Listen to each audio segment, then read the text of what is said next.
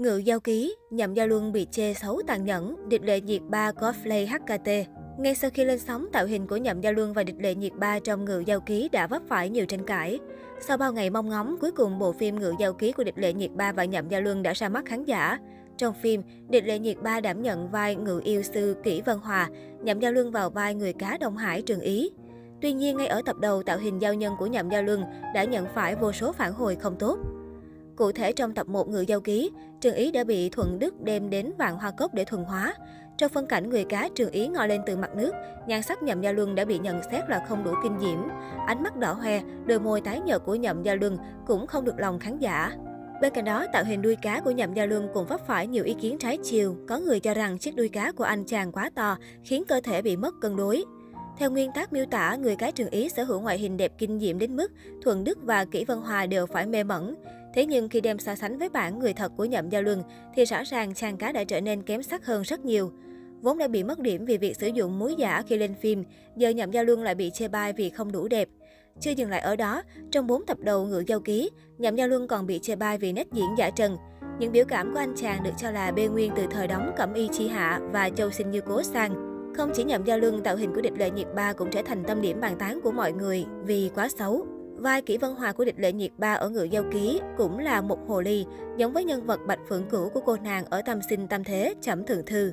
Tuy nhiên, tạo hình lần này thì lại thua xa tạo hình năm xưa, nguyên nhân nằm ở mái tóc bù xù của nữ diễn viên. Mái tóc của Kỷ Vân Hòa là một mái tóc dài được tết gọn lại ở phía sau, song ở đằng trước lại vểnh ra hai bên trông không được thuận mắt cho lắm. Không những thế, dáng mặt dài của địch lệ nhiệt ba lại càng khiến cho kiểu tóc này trở nên lệch tông với nữ diễn viên, tưởng như đang đội tóc giả. Nhiều khán giả thậm chí còn cho rằng cô nàng đang có play HKT. Số khác thì lại hài hước nói rằng Kỷ Vân Hòa chính là thành viên thứ tư bị thất lạc của nhóm nhạc HKT đình đám một thời ở Việt Nam.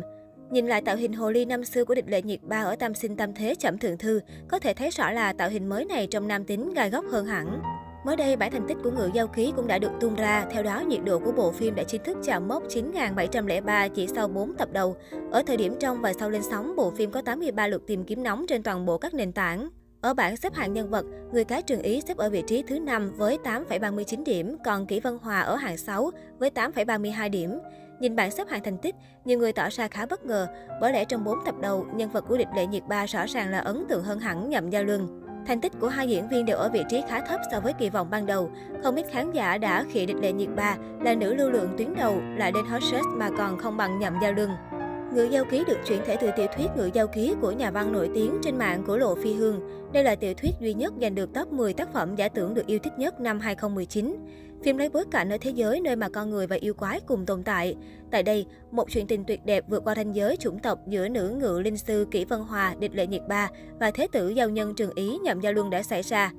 Phim chủ yếu kể về câu chuyện của ngự linh sư Kỷ Văn Hòa và giao nhân Trường Ý vượt qua gông cùm, cùng trải qua ngàn khó vạn hiểm nguy. Sau cùng họ cũng nên duyên bên nhau, cùng chung tay bảo vệ muôn dân, gác lại chuyện thường tình.